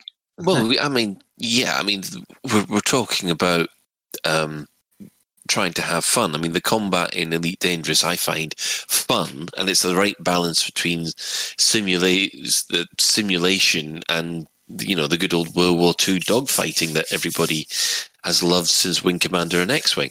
But um, if that, if it was realistic, I it, we'd probably be looking at something more along the lines of The Expanse, not not um, and Independence War, rather than real what we've got here. And to tell you the truth, I'm, I'm not quite so sure whether or not that would work. Crash. Yeah, I think the challenge that you're touching on there is is the problem that Elite's got now is when you're in flight, traveling from point to point, if there's not something for you to interact with and do, it, it becomes a, a kind of tedious experience. And and this is something which is on the top twenty uh, you know, hit list from last week that we were discussing. Um, and, and it's a real challenge. I mean, how do you make a game which has these tight, very uh, you know, rapid experiences for at, at each end point, but then a long distant journey in between? How do you kind of bring those two disparate gameplay styles together into a cohesive whole? And it's something that Elite has struggled with from day one. And I yeah. don't know how you honestly make a game which which will do that. Well, I mean, that is the main challenge, isn't it? I mean, Shan? Well, thinking about Bethesda games, I, I'm, I'm trying to spread my mind back to the Bethesda games I've played, and I think all the ones I can think of have had a degree of fast travel. So you click on a map and you just go straight there. So do you think this Bethesda version of Elite would have micro jumps within systems? Like hollow bays. Like some kind of like um, transporter bay they'd steal from Star Trek, one hundred percent. Yeah, I, I, I think that's the main difference. They'd get rid of com- they completely get rid of Super Cruise. I mean, yeah, you you you could do a Super Cruise if you want it, but they, they would have this kind of fast travel thing, which, in my opinion, I, I mean, I, I'm quite happy with Elite's Super Cruise as it is at the moment. Although I do wish for some of the bigger systems that you could jump to a specific star in, instead of uh, just always going to the main star. But yeah, and I think fast travel might spoil the scale of the Elite galaxy. Um, Shan? Well, I was thinking what other traits Bethesda games t- tend to have, and all the Elder Scrolls series, and I believe even all the Fallout ones, have all had vampires in them of some description. Playable so, vampires. So would you get space vampires in what, the Elite? I mean, what, it just basically you will lock another ship onto another one and just drain the power out of it. No, vampire vampires, you know, like Minus little biggin, yeah. I want to siphon your fuel. He says in a really bad half Transylvanian, uh, half German like, accent. Like I said, says I thought Zarina Torval is a space vampire. Well, she's certainly old enough to be, to be honest. Um, Sykit, but fast travel. Yeah, I don't want fast travel. I don't. I, I don't mind the idea of being able to pick and choose which star you jump into, like which of the stars within the system. That's a really good idea. I would very much like that for yes, those three hundred thousand light year journeys. That would be really, I've been really wanting great. It. I've been wanting that in the game since launch, but let's God, not talk about that. God, please, can we have that, please? But um, I don't. I don't want something else to do. It's. It's uh, what what do they always say? Elite Dangerous is at its heart still a simulation, mm-hmm. and I don't I don't think I don't want to I don't want to do the do the whole fast travel uh, travel thing. I I disagree. I really do disagree with that being on the tracker. I don't I don't think it has a place to be on the tracker there. But I don't know. I see I'm now getting requests. Can Colin's German speak to Colin's Yoda from last week, please? We, we'll see. This is a bit scary. So do you think the Bethesda Elite would be able to do the simulation part of Elite well enough? Or no. I think that's no. outside of their experience? And um, I'd like to... You know what? I'd like them to try something a little bit different. Make sure, um, maybe go a little bit more harder science fiction. Does that sound weirder, Psychic? So, no. I, it, it, yes, they will probably be able to get um, planetary simulation right. I think that it's well within the scope of getting planetary simulation right and that kind of thing and space right for simulation. But I don't think that... Bethesda, looking at previous games, will not have the balls to put fast travel in, not put fast travel in there. I don't think, I think that's something that they definitely will do. About simulation, I've, I, I'm not gonna, I'm not gonna spoil anything about this game, but um, I played and finished Outer Wilds um, this week, last oh, week, right. Played and finished Outer Wilds, and then I was recommended um, to watch this. Uh, it is an excellent game. If you haven't played it, you must play it. It's fantastic. Um, but if you... Uh, I, I would then recommend to watch a documentary about it. And every single... It, it's based in, it's based around this solar system, and every single planet in that solar system is constantly doing it, doing its own simulation. Um, and the documenta- the documentary was fantastic, but it was this really, really small team working on simulation, spaceflight simulation, and um, planetary simulation, um, planetary simulation, all of that sort of stuff um, is bread and butter and should be something that they should, should be able to get working relatively easily. So that essence of the simulation will be, I'm sure, would be fine.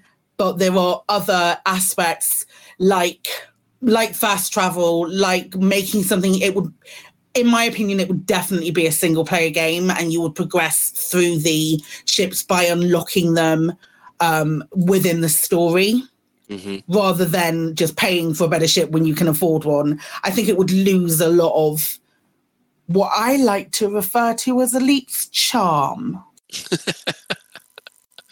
um, Shan. Well, the, the other aspect, if Bethesda did Elite, is we would get Ed Lewis back.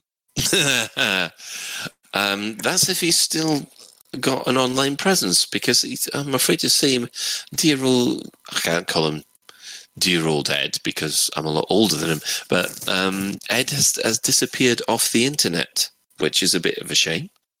Um But it would, I must admit, um, it would be nice to have Ed back. But uh, yeah, it's one way. I do like this. Um, people saying, well, how about five pounds for a golden ship armor? Oh, wait. Yeah, but the thing about golden ship armor would be that you actually did pay for armor. That is microtransactions, isn't it? I didn't think horse armor in, um, in Bethesda games was actually armor. It was more of a cosmetic, wasn't it? It was. I, I thought it was you genuinely got armor. I mean, correct me if I'm wrong, but I was under the impression you actually got a an armored horse. It was a long, long time ago in a different it, galaxy. It was. I mean, was that was that the beginning of microtransactions? I think, I it, was. think it was. Yeah. Yeah. That was, no, that was before the online monocle, wasn't it? It was, and everyone lost their mind. Five pound, five pound, and it did quite well. So a lot, it, it seemed everybody thought, "Yay, we've got a new revenue stream." The first microtransaction sold by a major publisher was in two thousand six when Bethesda sold horse armor. It was the very first, made as an experiment to test the market's reaction to D L C. And everyone went, nah, we're not going to have it. And they went, sure, we'll do more. And everyone else got behind it. I well, five, five quid back then is like one hundred pounds now, wasn't it? So, you know. Five quid in two thousand six is one hundred pounds now. That is quite the inflation you have going on over there. No, but, I, you know, actually thinking about it, it probably would be about ten quid now. Oh, yeah, easy. So can you imagine buying ten quid's worth of arcs and just getting one skin for your ship? Like now. I don't... I, is there a ten quid skin? I don't think there is. I'm having a look. There was a ten quid skin, or several, because the Cobra Mark three wireframe skin was ten quid back when the game launched. Oh, God, there was, wasn't there? Because it was a limited edition. Um, do you think, do you think the graphics would have better fidelity, certainly on foot, than the planetary ones, if Bethesda did it? Hmm... Don't know about that, to be honest, because the um, it, the thing about uh, Skyrim specifically, in my opinion, is that you wouldn't just get one game. You would get one version, which would be the standard version. Then you get the high definition version, and then you'd have to pay again for the V R version, wouldn't you? Because that's what they've had to do. Do you want to play Skyrim V R? You've got to buy a brand new version. Um, Crash? yeah, I think I think you you, you touched on that. It, it, it's the trouble with Skyrim is it's difficult to remember it from how it was released in twenty eleven. It, it, it's people remember the last time they saw it, and that usually that's a heavily modded version with a lot of really, really updated textures and, and, and geometry and all that kind of stuff. So it, it, people remember it looking that good. But when it came out, it was already looking, you know, relatively at the, the, the extent of what the engine could push. Yeah. I mean, I also remember a lot of the U I people modded to make it look make it sensible as well. So yeah, but that's one thing that they might do. They might make it completely moddable so that a lot of people will be um, a lot happier with their H U D colors. Shan? Well, the other thing that they did with uh, with Skyrim is they deconsolified it, if that's a word, for the P C, because if you remember, the interface in original Skyrim was very console-like, wasn't it? Mm-hmm. So they did change it to deconsole it. Um, but also, you're right, because when Skyrim was first launched, as you say, it looked good in most places, but then people came along and added their own four K textures and all sorts of stuff like that to really improve the look of it. And I don't know whether they'd allow modding in Bethesda Elite. You couldn't make it multiplayer mm. afterwards, for sure. They'd yeah. probably release a release a whole new like Elite Dangerous Online, which wouldn't be moddable, so it would be separate from like the Elite Dangerous game. In the same way that they've got other things that do the same thing. Is that does that make sense? Yeah, I, I know what you mean. Um, I mean originally, but that's what a lot of people were planning to do with offline mode and Elite. They were yeah, planning true. on just. Um, Sod the online game, they wanted the offline game, and they were going to uh, try and mod it, just like uh, the old Oolite system. I remember there was a lot of chat about that on the on the forums, and I think I suspect that's one of the reasons why we never got an offline mode. But uh, let's not open that can of worms. Crash. Yeah, I mean, uh, regarding mods, I mean, uh, Chad's saying in in the chat there is like, what about uh, Minecraft multiplayer? And I'm assuming uh, that's what they're talking about. And I think the difference with that is Minecraft, when they put it to, when Notch put it together, at least he was very careful to make sure that this both the server and the client were available for people to run. And I think a lot of multiplayer games now are, are you know pushed into cloud infrastructure. You can't ever own that server, and that's the big challenge with these games, which is why mods are never allowed on them, because you don't have access to that server architecture. The only way you could get Uh, mods working with an online game is if you didn't share the universe with every other player.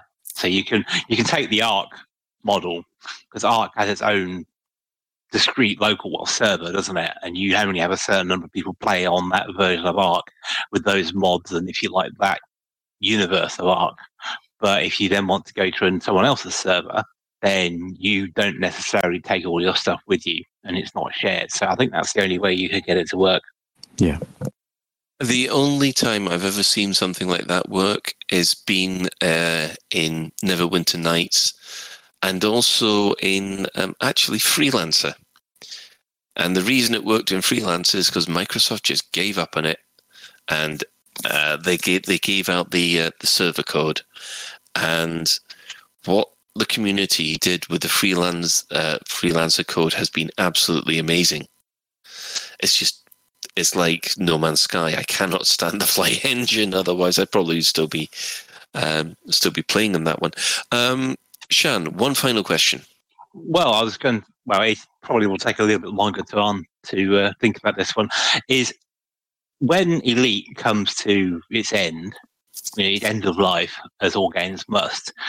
Do you think Frontier should turn the source code over to public domain, or even sell it to someone like Bethesda to say, here's here's the Elite source code, here's the game, make something of it? Do you think that's something that they should do or would do? Well, what they have done is, because of part of um, uh, the whole stink over Offline Gate, there is a promise there, or I don't know whether or not it'll be honoured, that the server code will be released um when the game reaches end of life, so that the community can run their own servers without uh, having to to um, go online.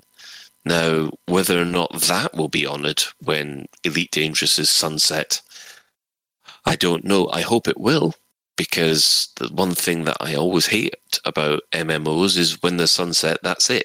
You've lost your game. Um, Shan?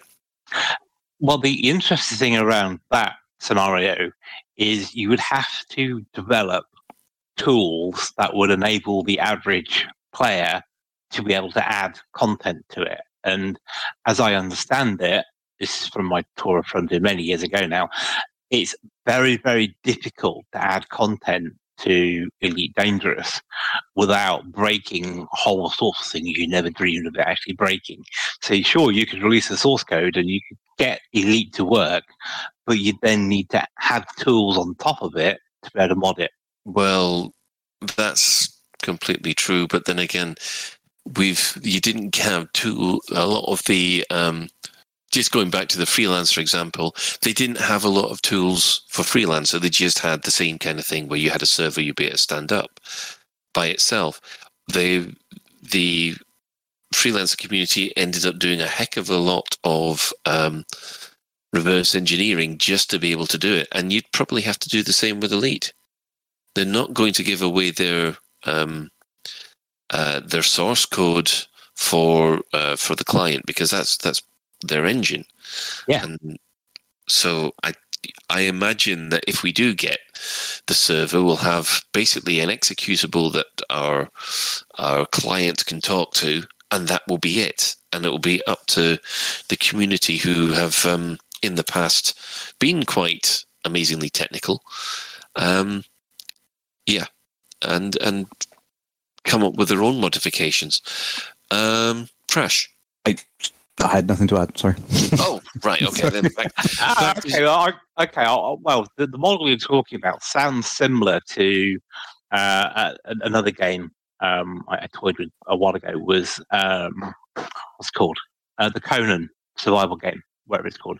And, and what they have is they they have the client, and everyone runs their own server.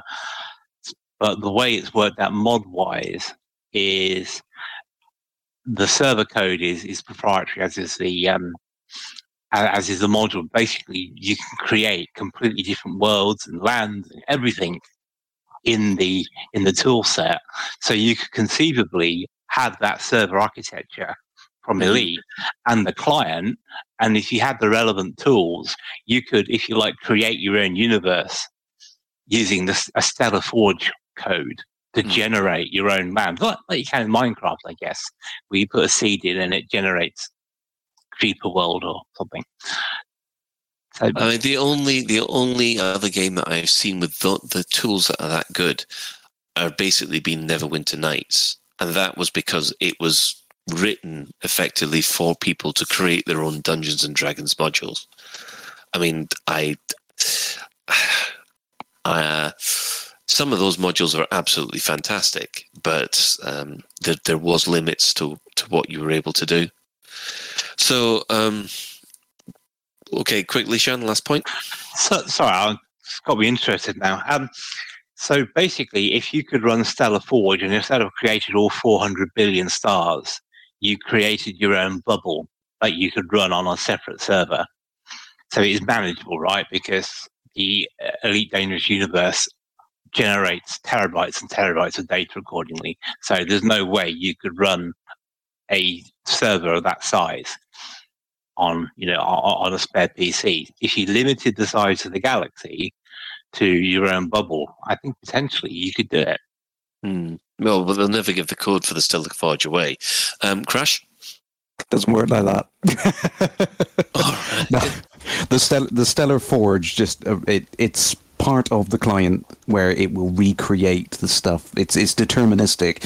Um, th- so there isn't terabytes of data that exists somewhere. Um, it's generated on the fly as you need it. Your client is creating it. The only thing that the servers are actually storing and maintaining is the exploration flags, which gets overlaid over the top of the uh, the data which is created by your client, kind of updating it with tags to say who's discovered it and things like that. So in effect, you could run this entire galaxy on your local machine just by running a server.exe in the background, which would um, eff- effectively serve you up zero data about exploration because you don't have that. Yeah, I, I guess where I'm coming, where I was thinking was you could somehow import the current universe into a, a new server. So let's say that you discovered, Crash, you could see your discoveries, you could see what I did. So basically you replicate the Elite Dangerous Universe and run it on the server. Right. Yeah. Good good luck copying that data. Exactly, yeah. Or uh, effectively what they could do is they could reveal Raxala right at when the game is sunset, and as soon as you go through the Stargate at Raxala, that's it. You have a brand new galaxy that's just yours. Oh, the No Man's Sky scenario. But you can't go back. Uh, so, yeah. So we're going to wrap that little discussion up here and quickly go on to our uh, uh, our mostly clueless um, section. Um, someone's re- re- removed all the, the Yoda stuff I was going to do. What a shame. But um, Nerf or Nut has um put, I got it, oh, don't worry. Someone's put it back in. Thanks. Jesus.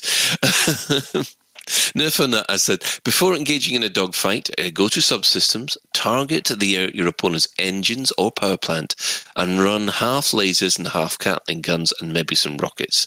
You'll find that you will be able to take uh, the a N P C down a lot faster that way, apparently. So that's Nerf or Nuts, um, mostly clueless tip for the week. Um, right. Sly smut bits. Smutty bits. Smutty butts? I don't Hang on, someone been mucking what's ab- going on. Someone been mucking about with the blooming titles on this. Right. Um, so we had from Edelweiss last week sent in these nonsensical haikus to which everybody wants me to to do in a Yoda kind of accent, which just... Yes. Why? But, okay, let's let's try. Keeping Sykit. Happy Bunny Go. Wise it is. There you go. There's one. Why does it sound like your Yoda has tight trousers on, Colin? That's because I'm probably we're sitting wrong. Um, raining cats and dogs. No, I can't even do this now. So I think we'll have to move on to um, this this stuff that you've got. This, I've got no I, stuff. What? Nobody sent me any al- any alpaca X Shan slash, slash fiction. fiction. It's all right. We've got another week. I know you're all working on it really hard. So I, I'll wait another week. I thought not, I'll write it myself. One. She's been really, she's been really busy helping me run my race. uh, Sykit, have you got access to uh, Galnet News? No. The text. I just wonder if you, if you could read the Galnet News as if it was Sykit Smut. That no. Might be, I mean. No. I do that enough on stream. No, it's not happening. I so, do have that one piece that I'm saving for when Ben and Shan are both here. Um, I do, I do have that piece, but um, I will, I will quite gladly welcome Shan Alpaca. Um, wow. Yeah. Okay. Well, um, this is this is it, it's it's just a hairy topic. I think we'll just move on um, to the community news that we've got happening at the moment. Right. Now, Sykit, is your has your race finished yet, or has it still no, got a few days? Until Sunday. Still got until Sunday, yes. And um, yes, how you managed to beat me, I know that. Not bitter about it at all. Um, how's it? How's it actually going? Have we we got a good response to it? We've had a good, really good response to it. Actually, it's been um, there's been a, a lot of races. Um, let me. Uh, earlier, I looked at it and we had like fifty submissions. Which is um, which is nice and isn't at all extra work where we have to go through um, checking all of them. But no, it's been it's been really fun. It's been really fun to do, and we'll definitely do another one at some point. Yeah, I now see that I am at fourteenth place. You are, yeah. Uh, bottom of the P C pile. Yep.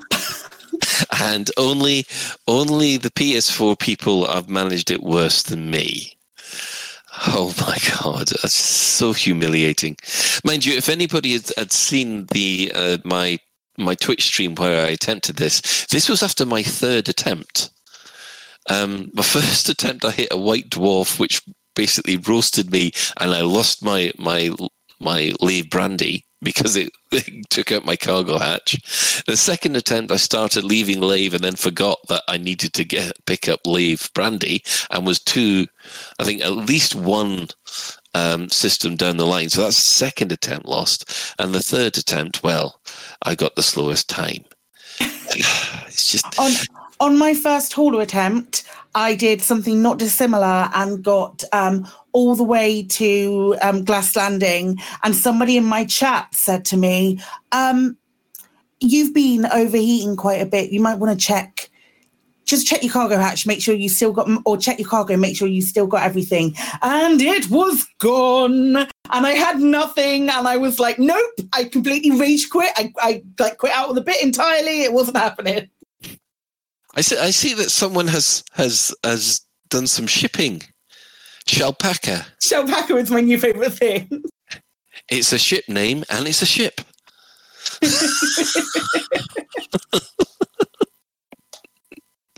Oh dear. Yes.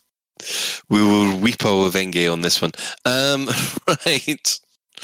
Um, what else has been happening? Let's see. The S W S High G Summer Slam Down. Um, now, this is something that Sally and uh, Zach were doing today. Uh, has anybody got any further details on on on this? Is it just sort of sidewinders throwing themselves at the ground and hoping that they miss? I don't think it's restricted to sidewinders.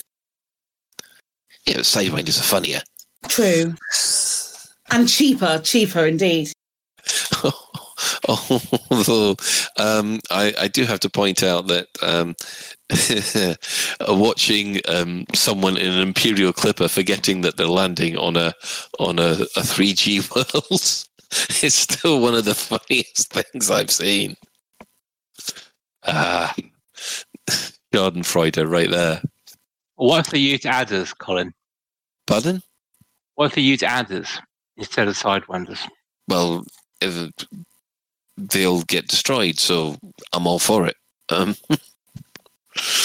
uh, yeah, so it's starting at Aligrab, and the arrival system is uh, Chi Hydri, and there's thirty-one waypoints. So, um, yes, they're they're going for this long-range, high-gravity body landing tour, which is compatible with both Horizons and Odyssey, daily destinations and challenges, which you will find yourself competing for two hundred dollars worth of Steam, Xbox, and P S rewards using their Gravity Bingo card system. Um, jump aboard the S W S slash slash clown hospital ship uh, or any other authorized carriers, and you'll be able to join them with their thirty-three points of interest. And um, yes, so um, their itinerary has been published on E D S M. We'll put the link on the uh, in the show notes. So if anybody wants to um, basically do an impersonation of the whale from Hitchhiker's Guide to the Galaxy, uh, feel free. Hello, ground. I wonder if it, this is a nice round sound. Friendly sounding thing. I wonder if it's going to be friends with me. Splat. Um, of course, the uh, my Culling for Colonia thing does continue. Um, I am going to be away for the next week or so, so that's going to kind of be on hold uh, until I get back. Uh, but we also have the Squadron Recruitment Centre, which helps you find or promote a squadron.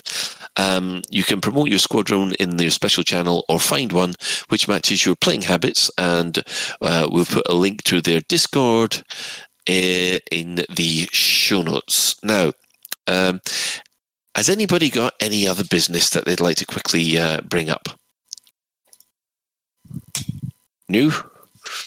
Okay. Um, unfortunately, up to this point, Alex Turner said that he was going to give the explanation for his big shit balls, um, but um, so far he's caught.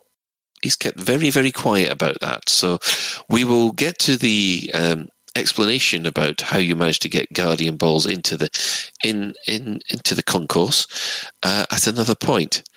So um, I am going to give our usual shout outs from now on.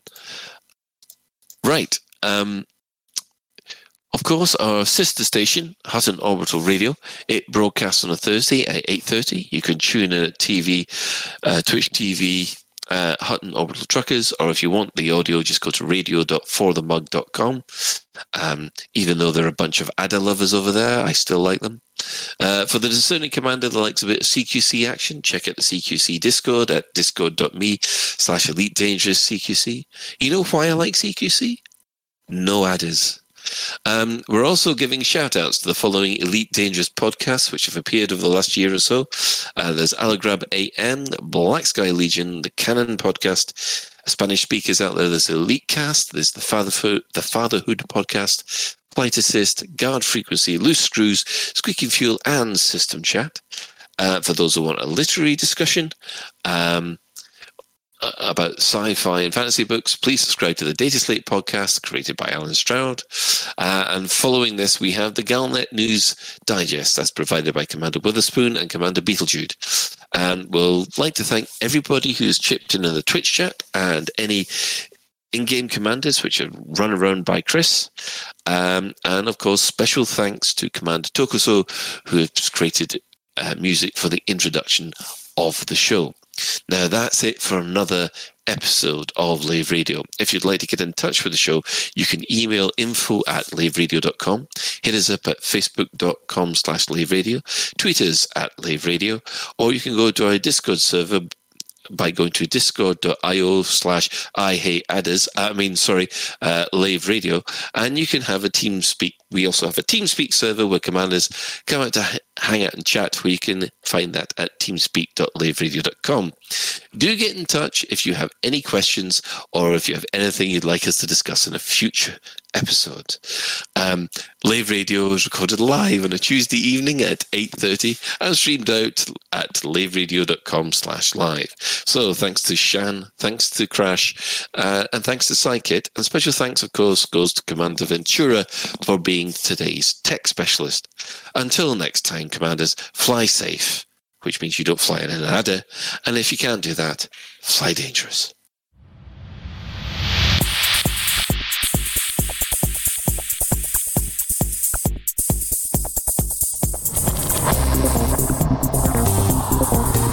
Is your life like this?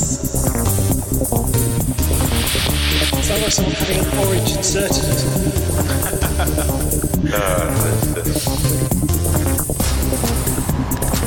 You need a safe word. Space can be lonely.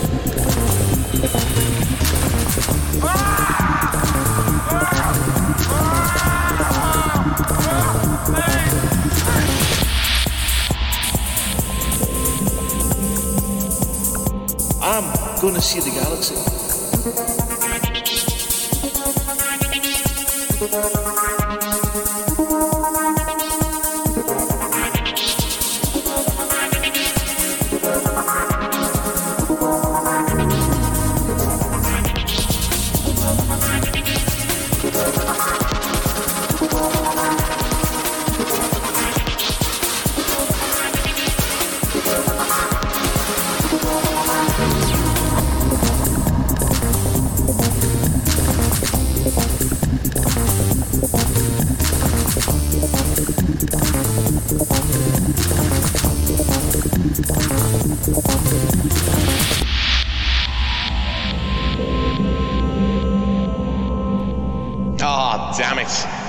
No worries, guys. Hold the fort for two seconds. I'll be right back.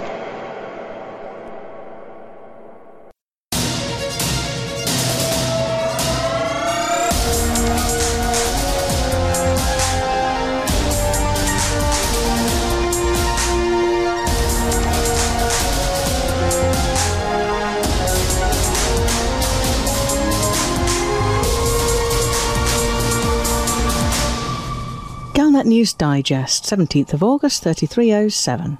We read the news so you don't have to. In this week's news, faction suspended after tour of Almustopolis mistake. The Anti-Club Club. Galactic News Roundup.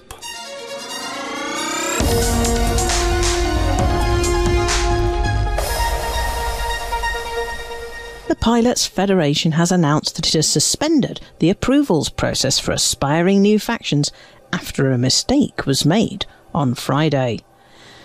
Zemina Torval's new corporation, a breakaway from the Mustopolis Mining Corporation, was granted faction status without proper scrutiny and installed with its home system of L T T one ninety-eight. Its aims were not properly scrutinised, and its name is very close to that of Mustopolis Mining. It was also installed into a system that is permit locked and that already had six active factions, leaving a system with seven factions. Commander Davstott is reported to be patrolling Frontier Towers with a meat cleaver, and Commander Paul Crowther is in hiding. There are rumours that the faction known as Clan of L T T one ninety-eight is about to meet a nasty fate at the hands of the powers that be in the Pilots Federation to reduce the number of factions to an acceptable six. In related news, there's concern over how the close proximity of two rival corporations in the same system will play out. It seems almost inevitable that there'll be some sort of clash or competition, perhaps to gain sensitive trade secrets, perhaps to build a bigger and better headquarters than the other organisation, or perhaps to fight it out to the death, because this system ain't big enough for the two of them. Commanders are advised to be on the alert for upcoming money-making opportunities in the permit-locked L T T one ninety-eight system, with a permit to the system as a possible additional benefit. Neither Torval Mustopolis Mining nor Recon Construction have yet been willing to comment on these rumours.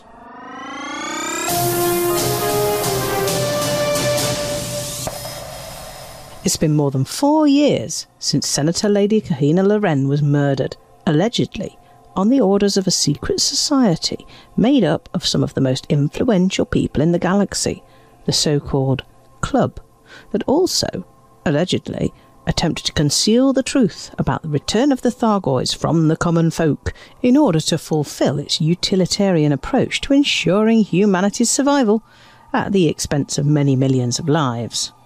Some extremely prominent people are alleged to be in this club. Garnet Digest is unable to name these people for fear of reprisals, but one of them is alleged to be the head of a seriously large independent corporation. Others were at the very top of government in the Empire, Alliance and Federation. Even the Pilots' Federation is alleged to have been infiltrated, with Dom Corner considered to be a right dodgy character and almost certainly an agent. The resistance to the club started with the children of Raxler, while the last years of Loren's life were being lived out. Galnet Digest has learned that the opposition lives on in the form of an anti-club accord, a small but dedicated band of fighters who take the time to interpret galactic events, work out how these events are being manipulated by the shadowy club cabal, and then use their influence and resources to resist the seemingly unconnected happenings that have been furthering the cause of this mysterious organisation of the great and not so good. It remains to be seen whether the anti-club accord can divert the seemingly unstoppable flow of galactic political and military events that have allegedly been the doing of the club, and what the consequences of their actions may be. The resistance of independent pilots may prove crucial to the future of the galaxy.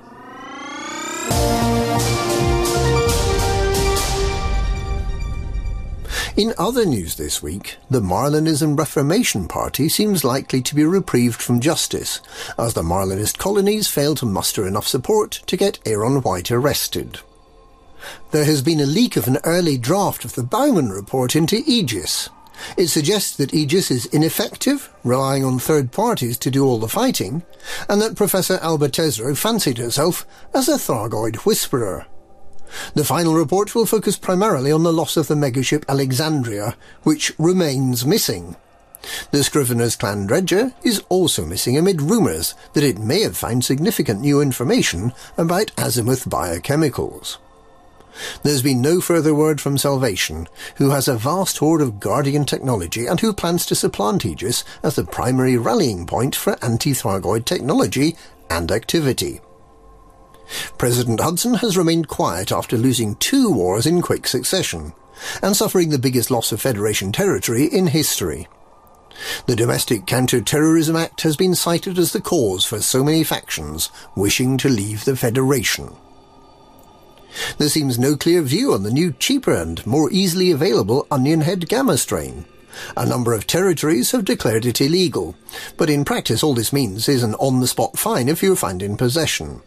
The police are unlikely to confiscate the drug, and there seems to be very little political will to act against Archon Delane, the Blue Viper Club, and the Sirius Corporation, all of whom are, allegedly, profiting from this new narcotic. And the Fargod cult continues preparation of its three new megaships for their voyages of conversion, sacrifice, and transcendence. Only good can come from giving a bunch of Thargoid botherers some megaships to play with. And that's this week's Galnet News. Galnet News. We read the news so you don't have to.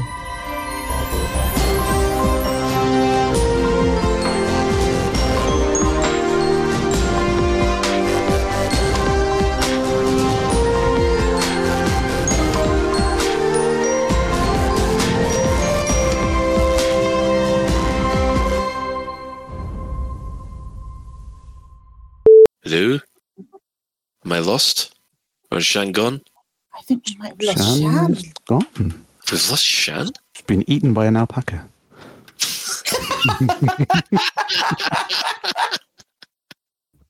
That's uh, how we how we would have wanted it. Yeah. Better than a crochet needle through the eye. Nasty, there we go. maybe, maybe that's what's happened. Maybe all we know is, is he's he's right next to his microphone with a knitting needle through his head. Oh, not a crochet hook! Not a crochet yeah. hook! I'm not seeing that. I see. I don't know how you crochet. All I can think is just knitting. Sorry, am I muted or something? Oh, it's, it's we thought you were dead. We, we thought you'd got no, no, no. I was about to make a serious. I was about to make a serious